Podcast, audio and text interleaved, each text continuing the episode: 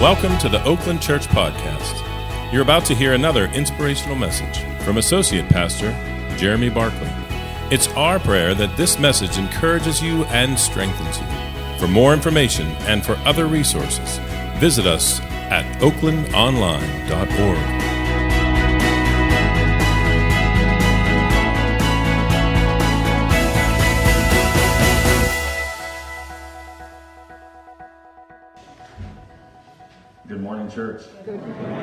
God is good all the time. and all the time. God is good.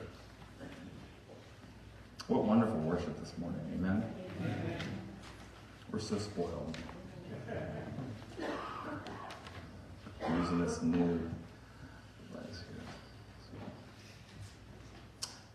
Before we uh, get into the sermon, this is our third installment of Jonah. Today we're going to be looking at second chance calling. Aren't you glad that he calls us again? Amen. Sometimes we're a little slow in hearing. I don't know about you, but I'm a little stubborn, a little prideful, a little lazy. Um, have too many questions at times, and I'm thankful that he's faithful to call again. I'm thankful that the gifts of the Spirit and the calling that on our lives are without repentance. That means he does not void them. That's why whenever he calls us, we are going to be miserable until we are walking in that calling. Amen because there's an assignment and there's an oil, an oil assigned to my life for that assignment on the earth. And until I'm walking in the fulfillment of that, then my purpose is out of order. Tonight, we want to invite you out for Seek First um, at 6 o'clock here in this sanctuary. I'm super excited about that. I don't know what God's going to do, but I know He's going to do something. I believe that we are in a season where we are preparing for impact. And uh, I just want to just declare that a storm is coming. But we need the rain. Amen? Sometimes we pray the storms away, but we need the byproduct of the season. And uh, we know what's lying ahead for us in 2024. This is going to be a politically charged season. But God.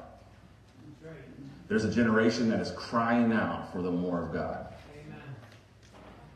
There's a region that is crying out for the more of God. That's watched online as Pastor Randy was away this week receiving training, and I was like, I want to be there. I want to be there because I know he's getting poured into. And I'm excited about what God's doing in this house, in our, our denomination. Amen? Amen. And so, what that has to do with Seek First, I have no idea, but you're invited. And I know that it's going to be good. And I know that God's going to be here and Jesus is going to walk into the room. I have to confess, maybe that's just my Nazarene holy roots, where you kind of feel guilty. Last night I got home and been teaching a lot of classes, and we had School of the Spirit and a lot of conversation, a lot of counseling this week. And I looked at Heather and I said, I don't want to preach tomorrow. I don't want to preach tomorrow. We have three services and preaching all three of them. And I woke up this morning and I said, Lord, I repent. I want to preach this morning. Yes, amen. I want to. I'm willing, Lord. That's right. That's right. You're going to have to lead me in and lead me out, but I'm willing. Amen? Amen. Maybe that's what maybe that's a word for some of you this morning. I'm willing, Lord. I don't want to go, right? I don't want to go to Nineveh. I don't want to talk to them. I don't want to minister to them, but I'm willing. I'll go because you called me. Open up your Bibles to Jonah chapter 3, verses 1 through 10.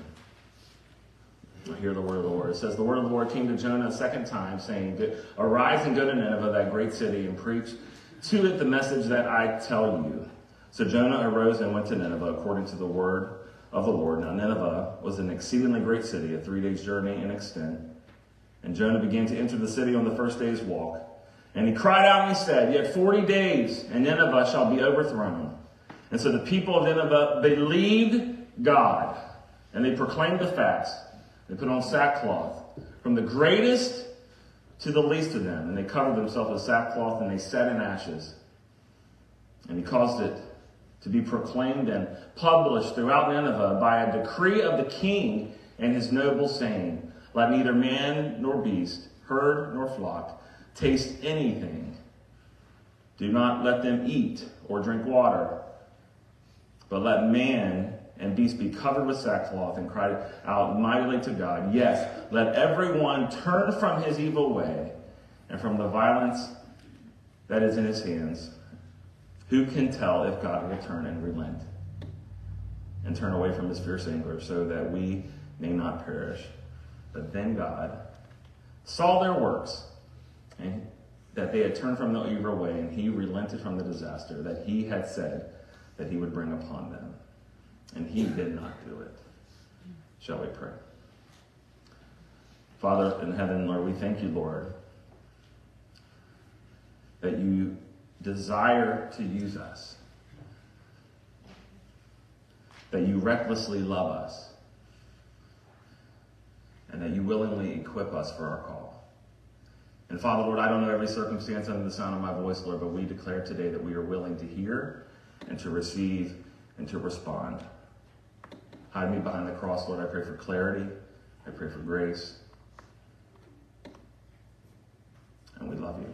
We pray these things in Jesus' name. And all God's people said, Amen. Amen. Amen. Just a little foundational statement that I know that all of us know, but we kind of just kind of lay it in the foundation, sow it into the soil, is that the blessings and the consequences of our obedience and our disobedience, right? There's blessings and consequences of both. Are both communal and corporate, but also individual and personal, personal in their manifestation under the hand of God. Under the hand of God. There are times and seasons when our personal obedience as unto the Lord will launch, ignite, spark a flame that leads to a corporate obedience or a corporate move of God or a wave of His Spirit that not only moves the individual, but moves the nation. I'm so thankful that we serve a God that not only calls us the first time, but He calls us the second and the third and the fourth and the fifth and as many times as we need until we come into agreement with the very thing that he has designed and equipped us for. Amen? Jonah received the word of the Lord a second time. This is the same assignment, but there's a renewed desperation. And his feet are walking in obedience according to his heart and his fear of the Lord. You see, there are times and seasons, and this may be the word for some of us because culture will have it backwards. They will teach you the upside down version of things, the perverted way of thinking and applying the principles of God. But wisdom says this that there are times where we will need to be intentional about the actions of love before we experience the emotions of love. Does that make sense? Culture says, right? Some of you watched movies, love stories, right? Comedy, whatever. Culture will say, act on the emotions and the actions will follow, right? Whatever you're feeling, whatever your flesh says, then service will come, sacrifice will come, uh, oneness will come, unity will come. The Bible says actions create intimacy. And so, what do we have here? We have Jonah is on his way to fulfill his assignment. He's smelling like sardines, right? He's cried out from the belly of the well. And I believe, according to what we read in the next chapter, that he necess- he isn't necessarily in Nineveh because he loves them. Right?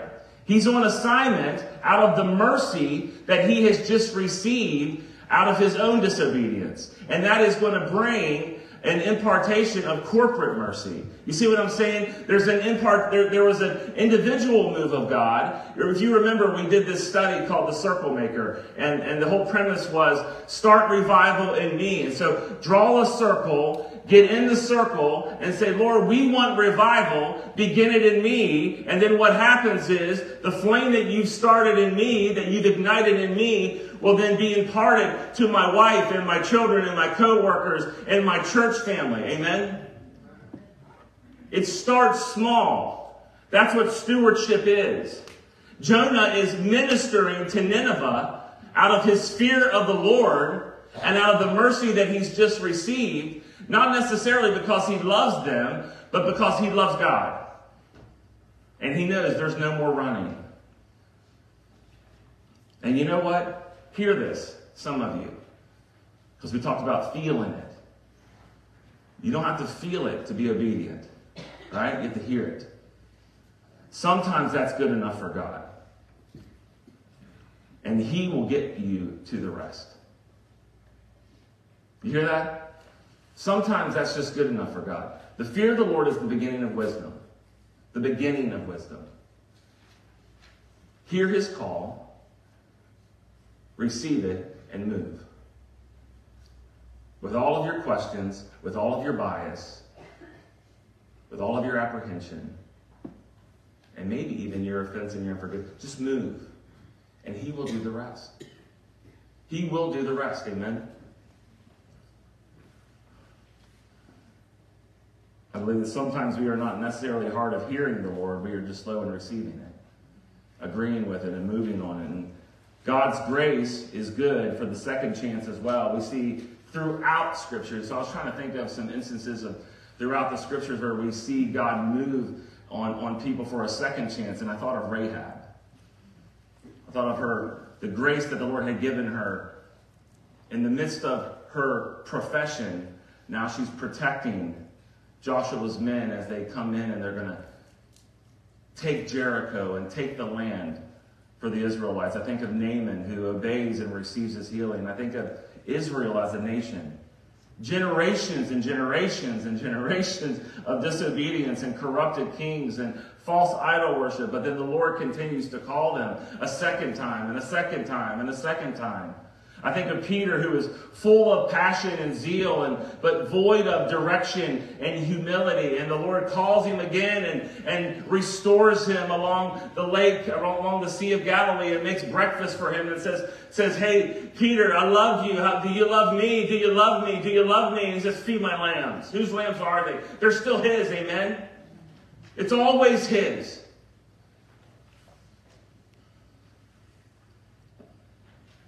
What about you? Has he called you? I know he has.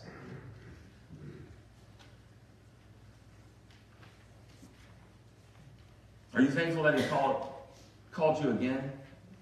I remember being four years old, sitting at a, at a Virginia Nazarene youth camp. And the entire week, the Lord was just pricking my heart. Four years old. The gospel is so simple that a four year old can receive it, but so profound and deep and wide that theologians for generations have not been able to, to narrow it down. And I remember coming to an altar and a, a young man from the impact team that was ministering to the youth that week, his name was Matthew, and I remember him praying for me and leading me in a prayer of salvation. I remember turning around and I remember seeing my dad standing there and he was so proud of me. I remember eight years old. I remember eight years old sitting in a small church, and it's still there in Seven Mile Ford, Virginia, right outside of Marion, and before you get to Bristol, Tennessee. And I remember my papa, who was a prophet and didn't know it. And I remember preaching a message that just cut me so deep, and I didn't even know what to do with it. My parents had just been divorced. And I remember losing it. And this week, as I was thinking about second chance callings, I remember the Lord just speaking to me saying, Jeremy, I'm calling you to this. And I remember my papa just standing at the altar saying, Someone here's called to ministry. Eight years old. I didn't even know how to respond. I went home and I cried like this, and my mother didn't know how to, how to comfort me. 12 years old at a Nazarene, at Nazarene youth camp that I was participating in, I finally stood on a stage and said, Lord, I'm willing. I don't know what it looks like. 18 years old, I was sitting in, in uh, Winslow, Arizona. Yes, that's a place, not just a song. After one of the hardest years of my life, and the Lord reminded me again, Jeremy, this is what I've called you to. But it wasn't until 2007. Heather and I were serving at Emmanuel. And we went on a, I went. I felt called to go on a trip to Tecate, Mexico. And we didn't have the money. We just certainly didn't have the money. And I sent out like 20 letters, and the Lord paid the bill in full. We even paid for my, my passport. And I remember going and building. If you know me, I don't build anything. I eat and talk. That's what I do, right? I heard preachers need to be ready to eat, preach, and die at any moment. I got that down, all right? But I remember going and we were building houses, which were literally as big as the shed that you probably put your mower in here in America. And every morning we would drive a school bus up on the top of this hill in Tecate, Mexico, and it was dusty and it was dirty and it smelled bad, and they were going to the bathroom in holes. And they told us not to eat the food because the water was corrupt. They would literally, like, they had tarp for roofs, and they would they would bend the tarp so that when it rained, it would catch the rain in a bucket, and that's what they would cook with. And I remember going day after day, and I remember the men standing there watching us build their house, and then we would come back and it would be corrected. They didn't need us to do the work for them. They needed the supplies. They didn't have the resources. But we wanted to do the work for us. So they would go and correct it. But there was this one face. And I remember this was before we had cell phones that had cameras on them. And they just started with a digital camera. And we had gotten on the bus and we were taking them with us back to our camp. Back to Mission Discovery. And we were going to take the kids back and they were going to have a meal with us and worship with us. And then we were going to take him home. And this one little face, his name was Omar. And this is Omar right here. That's Omar in 2007. And I took that picture with that digital camera as he sat right next to me. And look at that joy. And for me, that represented an inverted calling where the Lord was saying, Jeremy, this is the corporate calling. Now go home go home and get your house in order so that you can go and do this. And I had that picture sitting right in front of me in my desk. And we can look back, and Heather will tell you, in 2007, that was when the Lord called me again the second time. And He told me to love my wife and to love my kids and as much as I felt for him, I had two boys at the time that loved me. And I was assigned to them. And that's when our lives turned for Jesus. We had always believed. We had always believed. But it took me seeing that face in Tecate, Mexico in 2007 when the Lord said, Jeremy, there's more. What I put in you is greater. Now go and let me shape it. Amen? I'm so thankful that He calls us again. It was almost like the Lord was saying, Listen to what I'm saying. I can do it in you. Jeremy. Even now, I can do it in you. Even when it looks bleak, even when you don't have the money, even when you're going to have to go back to school, even, even, even if, if you don't have the training to be in ministry, I'll open up the back door at this Methodist church right down the road. It makes no sense for us to be here. And I want to tell you, it's not going to make any sense for God to get you from point A to point B. But even now, God can do it. If you will just submit yourself under His hand and His provision and just say, Yes, Lord, send me, I'm willing. Amen? Joel chapter 2, verses 12 through 16. This really has nothing to do with the message other than I really believe this is a passage for us to lean into in this season, not only individually, but as a nation. It says, Even now, declares the Lord, return to me with all your heart, with fasting and weeping and mourning. Rend your heart and not your garments. That means separate, cut your heart, not your garments. In, in the Old Testament, they would rip their garments and, and they would put ashes on themselves. And, and the Lord says, that's good that you can do that corporately and have a visual sign of repentance. But He says, I want your heart. If you don't do it in the heart, it's never going to last. It's never going to, going to outlive you. And he says, rend your heart and not your garments. Return to the Lord your God. Why? Hear this, church. Someone needs to hear this this morning, for he is gracious and compassionate. He is slow to anger, abounding in love, and he relents from sending calamity. Who knows? He may turn and relent and leave behind a blessing. Who knows?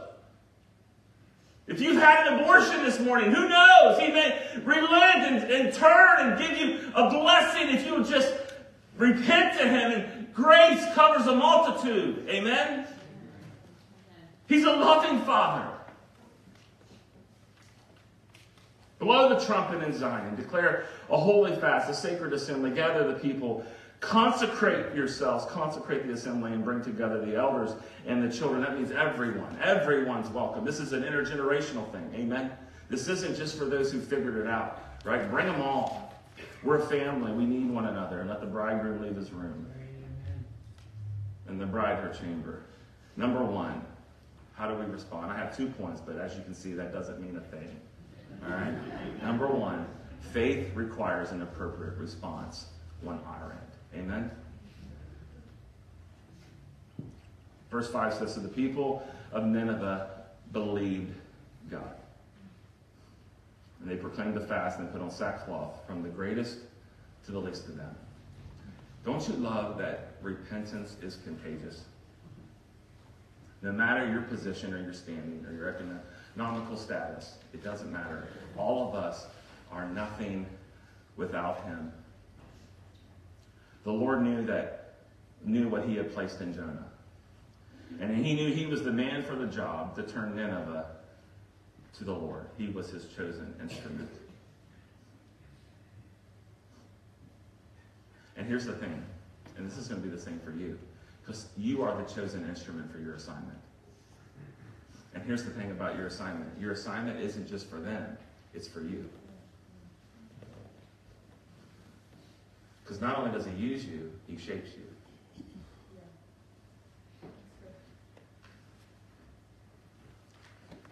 The people responded to the word of the Lord. How did they respond? How they knew, according to their customs. They put on sackcloth and burlap. They set in ashes and they declared a fast. When we think about sackcloth, it's just a bag-like garment made of coarse cloth, which is actually made of goat hair. It was a word to express mourning and repentance. They would actually, after they were done, they would use those cloths as bags to help carry their groceries and carry their produce. Ashes is often used in Scripture to signify worthlessness and its insignificance. It was also a sign to everybody of where we had come from, right? In Genesis, from ashes to ashes and dust to dust. Fasting, hopefully, we're pretty familiar with fasting. Maybe we need to become more familiar with fasting. I don't know. It's the denial of food or a comfort and desire to receive more of God's presence. See, here's the thing about fasting is fasting is a counteraction of the sin of the fall. In the fall, we ate what was forbidden. But when we fast, we forego what is permitted. Amen? Feeding our spirit, denying our flesh, and removing the distractions around us, reprioritizing our time, our minds, and our hearts. I wonder if we need to call a corporate fast. Or I wonder if we need to call a personal fast. If you need the church to declare a fast, pray that you don't need the church to declare a fast. Pray that the Lord declares a fast in you. We don't need the ministry to drive everything, do we? We don't need the king to, to, to declare everything. It's great when he does. I can't wait for the day whenever we get a special news report that, you know what, the sky has opened and, and the president gets on there, whoever he's going to be, and he's going to say, you know what, pray, fast. I don't know what's happening, but we need God. Right? But here's the thing, Lord draw the circle, get in the circle, start revival in me. Remove the distractions, reprioritize my time and my heart and my mind. See, the thing is, the presence and the conviction of God is contagious. Jonah's message spanned three days, 60 miles, and every socioeconomic layer of Nineveh. This is a vast city. I don't understand. I've tried to research it. It was a, many believe it was actually 60 miles wide. It would be like from here to like Blairsville or past Murrysville. I don't get that. But I don't have to get it, right? Why? Because the message was heard so much so that the king was cut to the heart. He repents. He put on. He puts on burlap. He sits in ashes, and he declares a holy fast. I'm a firm believer that there are times and seasons that should be very frequent where we are inventory in our hearts for unforgiveness and offenses, and also stepping into intentional disciplines of fasting which are two important avenues by which we directly access not only the presence of God, which would be enough, amen, but also they serve as the keys to the doors of our desired breakthrough. Here's the thing. What you know what happens when we start to inventory our hearts and we start to look at our unforgiveness and our, and our offenses and our sin and our agreement with sins and our traumas, and then we say, All right, Lord, I'm not only gonna, I'm not even gonna look at it, I want to respond right? What we're actually doing is we're getting low. See, culture says get over, kingdom says get under. There's a difference. We got to get under, we got to get low. It's time to get low, church. And so I don't know what this looks like for you. A couple years ago, we did this fast, and I really feel like the Lord's calling me personally. And I, I'm not going to tell you when because we're not supposed to. You're not supposed to go around and, and, and advertise what you're doing and when you're praying and, and pray in the marketplace loud with all these, you know, like vast vocabulary. there is a, a, hiddenness to this, amen? But also there's a, an assignment to the public as well. And so I would encourage you, choose a fast. Whatever works for you. You can do something. Then, number two, commit to a daily prayer time.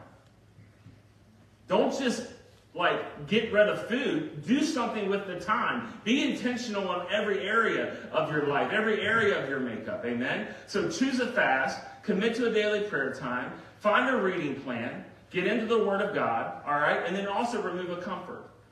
All right? Cable, Starbucks, right? Starbucks maybe? You see, they're closing for three months. I, I, that might have been a confirmation for my fast. I don't know. Right? But social media, what's distracting you, etc. Why would you do that? Because faith says so. Some of you need a breakthrough. Some of you need to see the other side. Some of you are heading into the storm and you, you, are going to lose your bearings. And you know what? Faith, faith increases right? As, as there's pressure, as there's trusting, right? And so faith tells us to speak to our mountain. In Mark 11, verses 22 to 25, it says, Have faith in God, he answered. Truly I tell you, if anyone says to the mountain, look at your neighbor and says, says. Says. Says to the mountain, Go throw yourself into the sea. Do not doubt in your heart, but believes that what he said will happen. It will be done for them. Therefore, I tell you, whatever you ask in prayer, believe that you have already received it, and it will be yours. What are you praying for? And when you stand praying, if you hold anything, here's the inventory, right? If you hold anything against anyone, forgive them, so that your Father in heaven may forgive you in your sins. Here's what I want to tell you faith says so. Fasting activates faith within me to speak to my mountain and cast them into the sea. Faith says so. Move, mountain. You're in the way of my faith. Amen? Move, pornography. Move, shame. Move, offense. Move, unforgiveness. Move. You're in the way of my faith. We're going through. Why? Because I said so. The seed is the sound, amen? He spoke and there was light. He spoke and the heavens were separated. He spoke and Adam and Eve. He spoke it. And what he did, what did he do? He gave us dominion to speak it. Speak it in faith. Believe that you have it. Speak to the mountain. Speak for your marriage. Speak for your children. Speak for Johnstown, amen? Speak. Because faith says so. Number two, number two. Our faith moves the heart and the hand of God on his end. See, this is relational. He's already there waiting on us. He's already there, right? He moved first. He loved first. He's always first. Alpha, Omega, first. He's there. All right? Then we respond to him and then he moves again. It says in verse 10, then God saw their works and, and they had turned from their evil ways and God relented from the disaster and what he said he would bring upon them and he did not do it. If I remind you from Joel chapter 2, we just read this.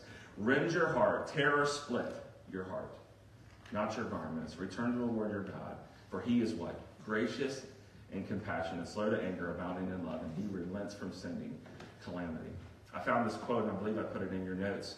God's judgment is not indiscriminate. It is based upon the actions of people. And hear this, hear this. Some of you believe he will not forgive you.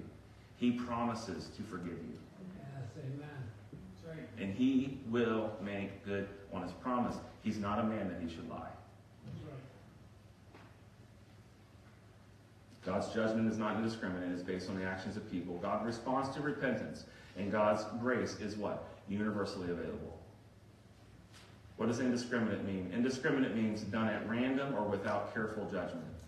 Hear this, church. God's hand is not short, his ways are good, and his time is perfect. That's who he is. And I don't know about you, but when I read about Nineveh, I think of America.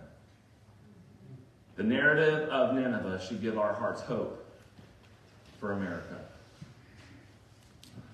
If you've been reading along with us in our reading program, you've been reading through the minor prophets, and you're probably getting a little discouraged, right?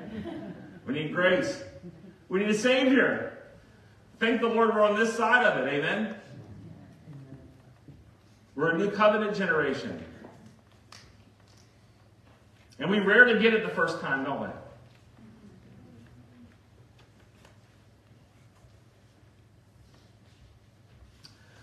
The Lord desires to apply his hand on our behalf, not his gavel.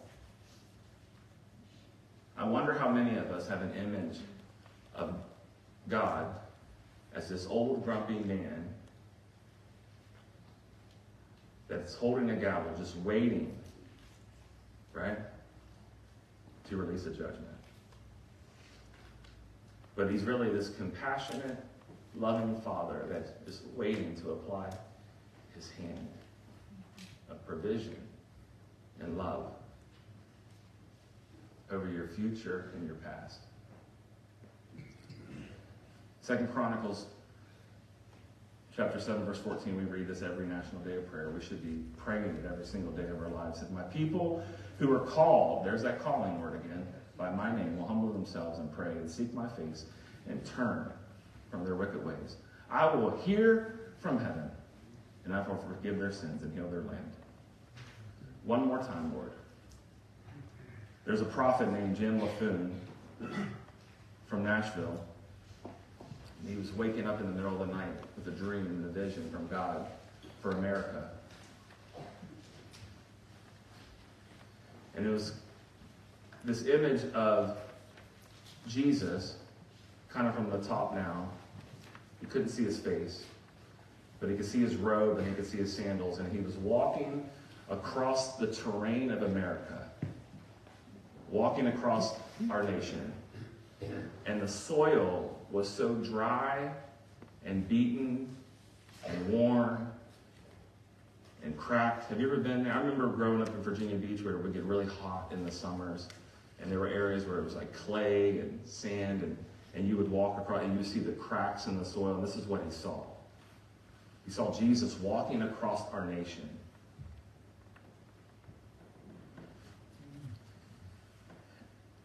Here's what Jesus was crying out to the Father.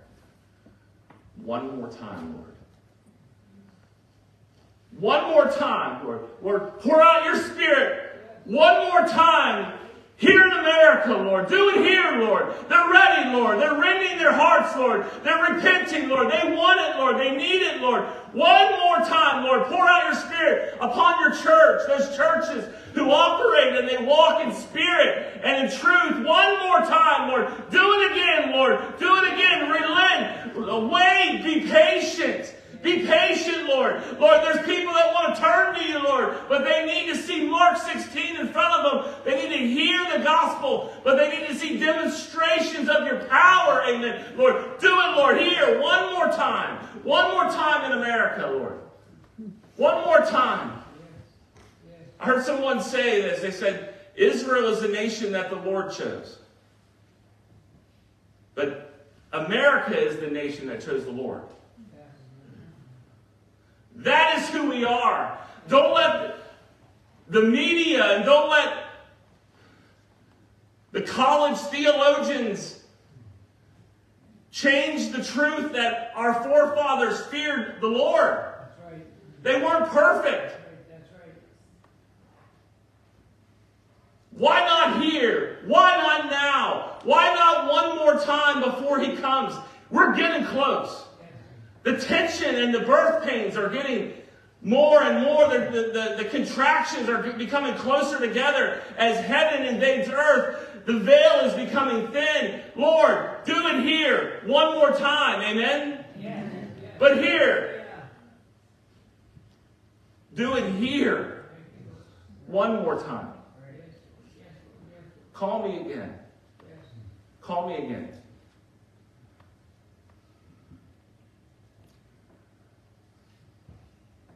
Listen, we may not be the biggest church, but we have a huge influence in this region. Why can't we lead the way?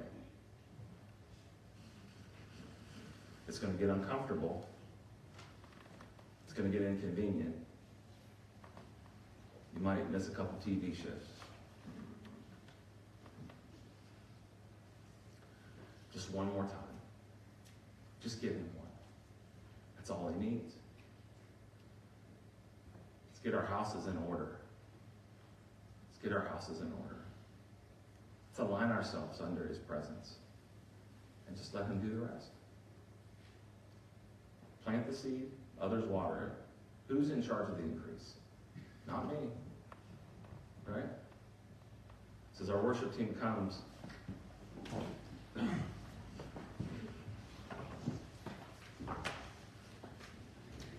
we just stand together.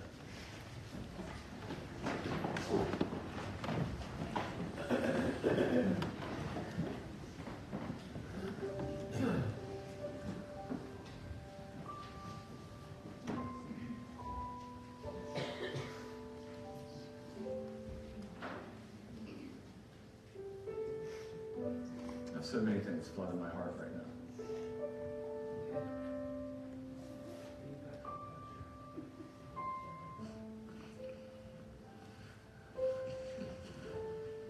Can't wait to sit and talk with Randy this week.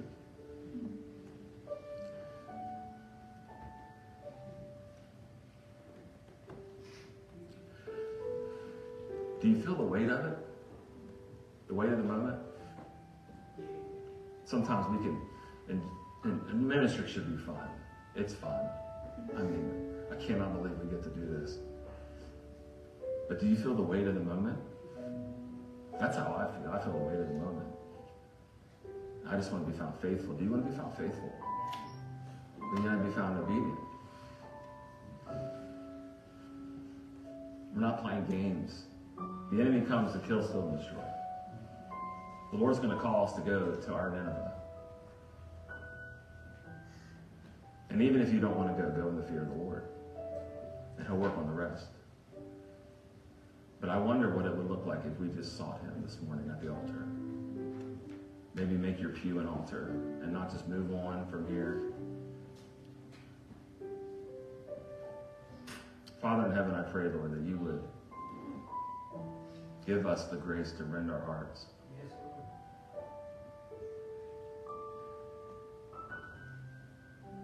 We want you. We desire you more than anything. More than the promotion. More than the next paycheck.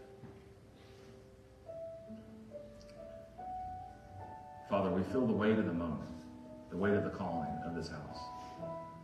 And Lord, we need every every heart and every hand on board. So Lord, do whatever you need to do. Get us from here to there. We love you. And all God's people say,